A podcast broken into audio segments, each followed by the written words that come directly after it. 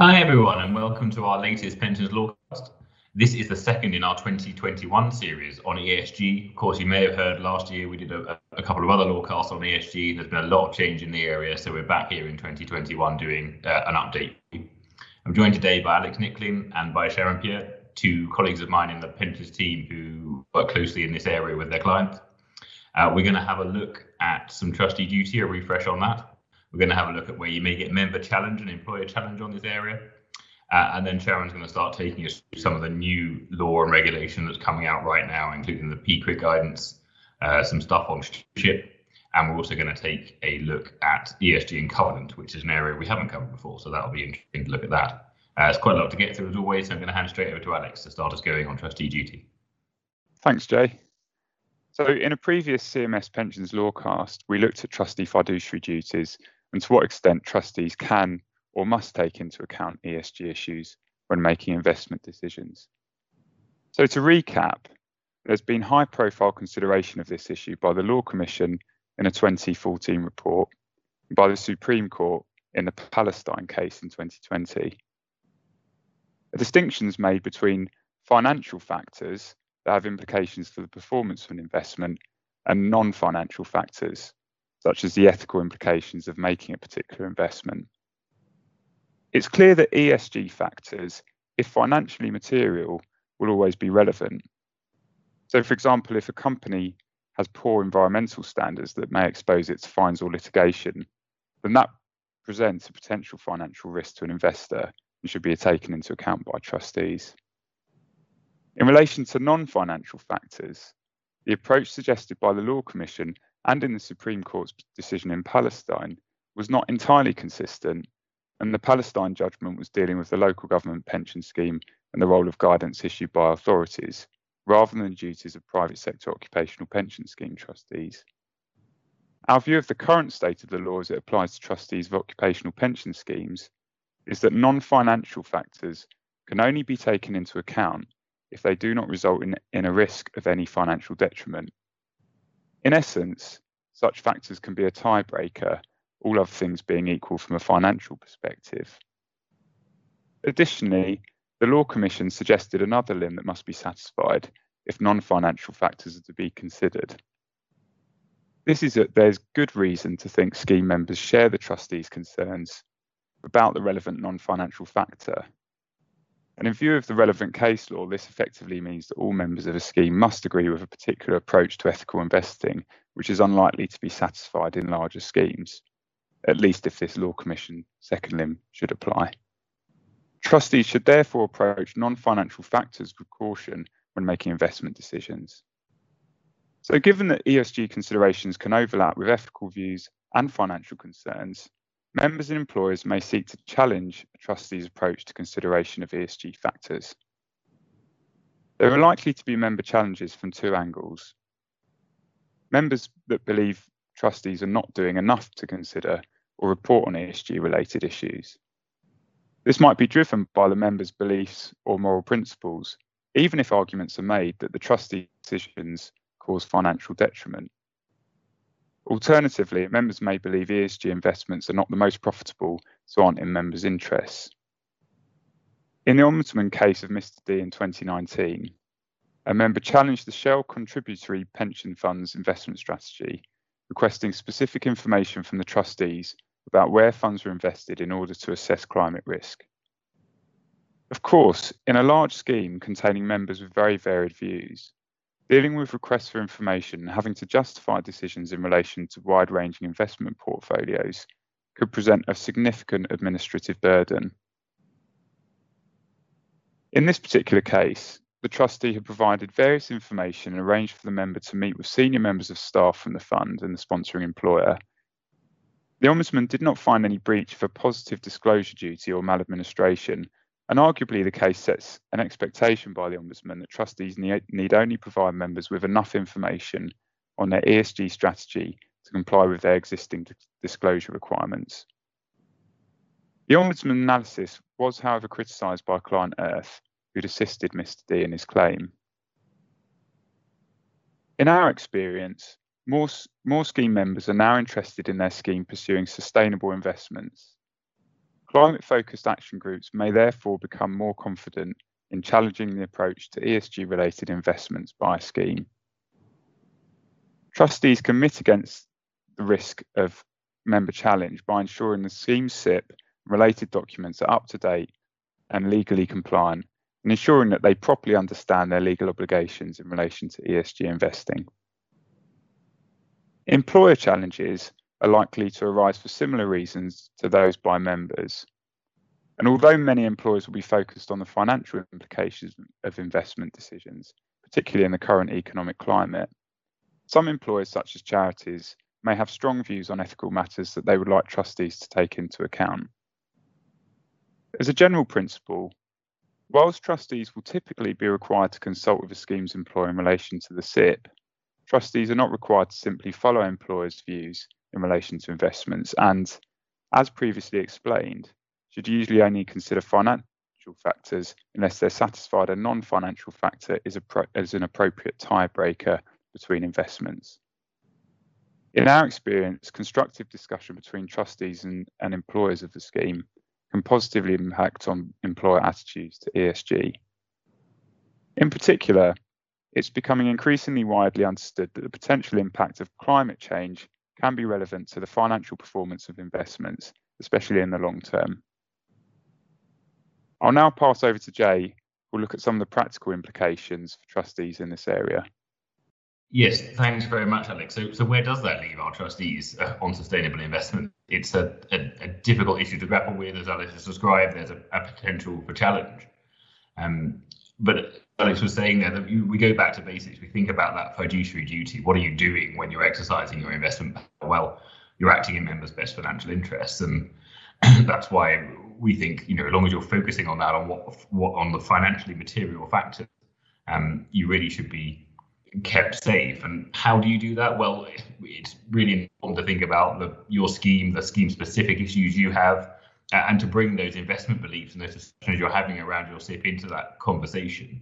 If you're growing factors that you want to take into account from within your scheme, if you're thinking about your own benefits, your own liabilities, your own investment beliefs, then most of the factors you identify in your investment decisions are likely to be financially material, i.e., grown up from your understanding of your own scheme with your own advisors. And that puts you on much safer ground.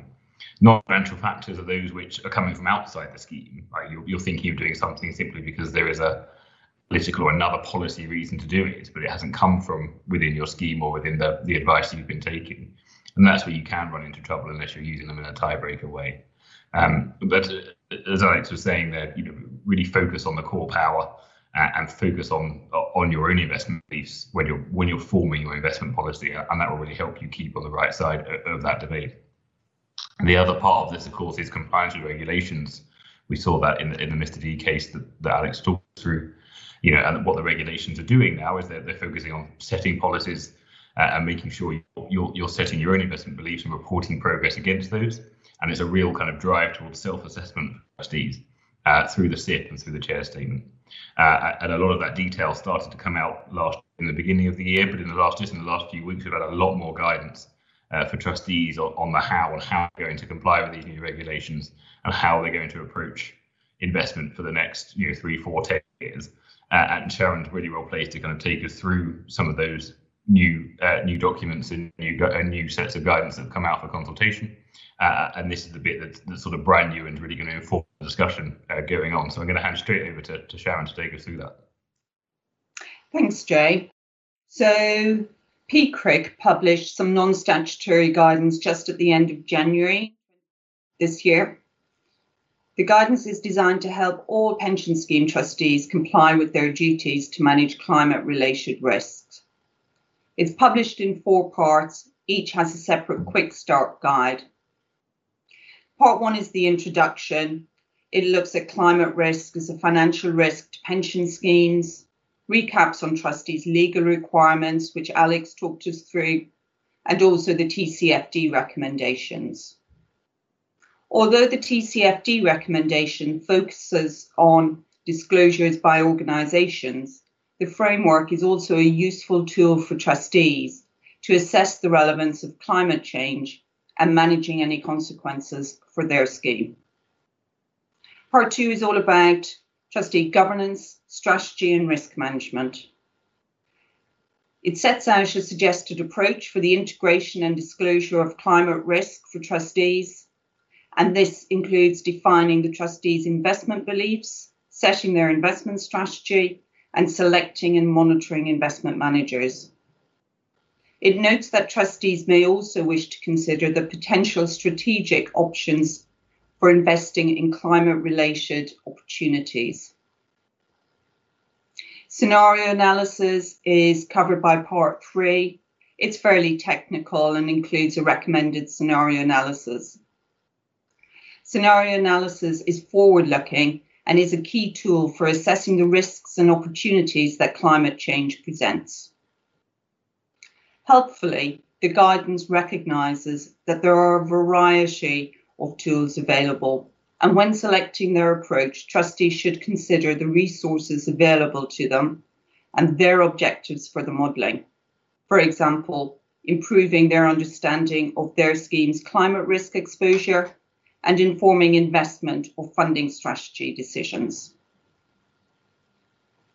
Part four takes us through setting metrics and targets to measure and manage climate related risk it recommends metrics that trustees could consider to use so they can report and report on their findings. Trustees need to set two sets of metrics. The first, outcome metrics. These measure the climate change risks and impacts of their investments, such as greenhouse gas emissions. The second are process metrics, and these will reflect the trustees' governance processes for managing exposure to climate change. The key, however, is selecting metrics for their relevance to your particular scheme. So whilst the initial obligations apply to large schemes, the expectation is that smaller schemes will have to comply in the future, and the government intends for this to happen by 2025. In any event, most trustees are subject to the current statutory requirements to specify and disclose their policies on climate change and to carry out risk assessments. The guidance therefore provides a framework that all trustees may find useful in order to develop their policies and integrate them into their decision making resources and contains numerous helpful resources which will help trustees to prepare in advance. Stewardship is defined as the responsible allocation, management, and oversight of capital to create long term value for clients and beneficiaries, leading to sustainable benefits for the economy, the environment, and society. And there is a growing body of evidence to demonstrate benefits of good stewardship to corporate performance. It should therefore form a key part of the integration of climate issues into trustees' investment processes. Of course, good stewardship will look different for different trustee boards because it will depend on the scheme's resources and the trustee's own investment beliefs. However, in all cases, trustees should be clear on how stewardship fits within their scheme's investment strategy and how it helps to meet their climate related investment objectives. In October last year, the FRC published a review of early reporting, and it commended the reporting it had seen, which explained how ESG considerations were embedded into decision making, incorporating good examples and case studies of stewardship activity, and showed effective engagement with the long term strategic issues raised by climate risk. However, it also noted there was room for improvement for example, by reflecting on the effectiveness of approach and better disclosing outcomes by using specific evidence from the relevant reporting period. It also noted that the length of reports varied between 25 and 80 pages, and that a longer report was not necessarily more successful in reporting against the stewardship code. So I have three tips for stewardship. The first one is to put in place a stewardship strategy. The Pensions and Lifetime Savings Association has produced helpful guidance for trustees on developing an appropriate stewardship strategy. Secondly, review your arrangements with asset managers. Trustees now need to disclose how they incentivise their asset managers to make investment decisions in line with their scheme's stewardship policy, focusing on the medium to long term performance of the underlying investments. And thirdly, develop a clear voting policy. Trustees should consider developing a position on how they will vote on certain matters so they can clearly articulate their views on the full range of ESG issues that may arise. Much of the conversation around ESG focuses on what trustees should be doing in relation to their scheme investment policies and decisions. But there is another side, and that is the impact of ESG on the employer covenant. Trustees have a duty to monitor the employer covenant, and many may have an independent covenant advisor. Trustees should therefore seek to ensure that their advisor can demonstrate an understanding of the issues and the possible impact that climate change could have on the scheme sponsor. Ideally, trustees would be able to incorporate ESG and climate risks into their assessment of the covenant and how those risks might be mitigated and managed. All employers are likely to be impacted by ESG. They may face climate related risks and opportunities to some extent, but their nature and magnitude will vary considerably. Climate related risks can affect businesses directly or indirectly. For example, if the employer is dependent on the high carbon economy, trustees should be aware that their scheme is likely to have above average exposure to climate related risks. Some trustees, therefore, may find that the impact of climate change and ESG is more easily identifiable in relation to their employer. But there are other employers where it will be more difficult to identify where the ESG risk lies. It may be longer term in nature, or it may arise indirectly, for example, via supply chains or production facilities. Trustees should take a holistic approach and look at how climate risks affect the employer covenant, funding, and investment strategy, as these are all linked and inter- interdependent. TCFD recommends that trustees should identify and assess the materiality of climate related risks and opportunities to their employer and the main risks and opportunities for each time horizon and the assessment of their employer's resilience to the different scenarios. Sharon, thanks. That was a, a really quick, uh, quick way to bring us up to speed on a lot of detail. So thank you very much for all of that, and thank you to Alex uh, for, for setting the scene for us earlier on and giving us the latest on on trustee and fiduciary duty. Thanks everyone for joining us. We hope that's a, helpful introduction to a lot of new law and regulation that's coming out. Um, do look out for future pensions lawcasts. We've got one coming up at the end of March uh, where Maria Radia will be taking us through the issues on GMP equalisation, particularly since the new Lloyds case. We've also got episodes into April on the Pension Schemes Act and particularly the criminal sanctions that are coming in under that act. Uh, so stay tuned for those and thanks very much for joining us today on ESG.